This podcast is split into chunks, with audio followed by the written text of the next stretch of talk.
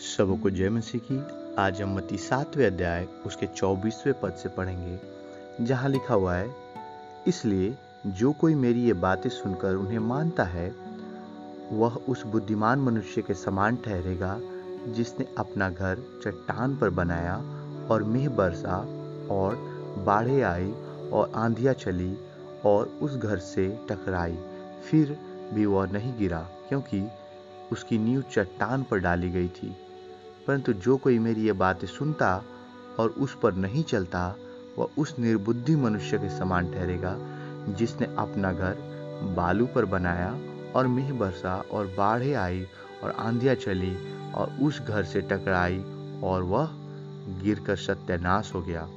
जब यीशु यह बातें कह चुका तो ऐसा हुआ कि भीड़ उसके उपदेश से चकित हुई, क्योंकि वह उनके शास्त्रियों के समान नहीं, परंतु अधिकारियों के समान उन्हें उपदेश देता था।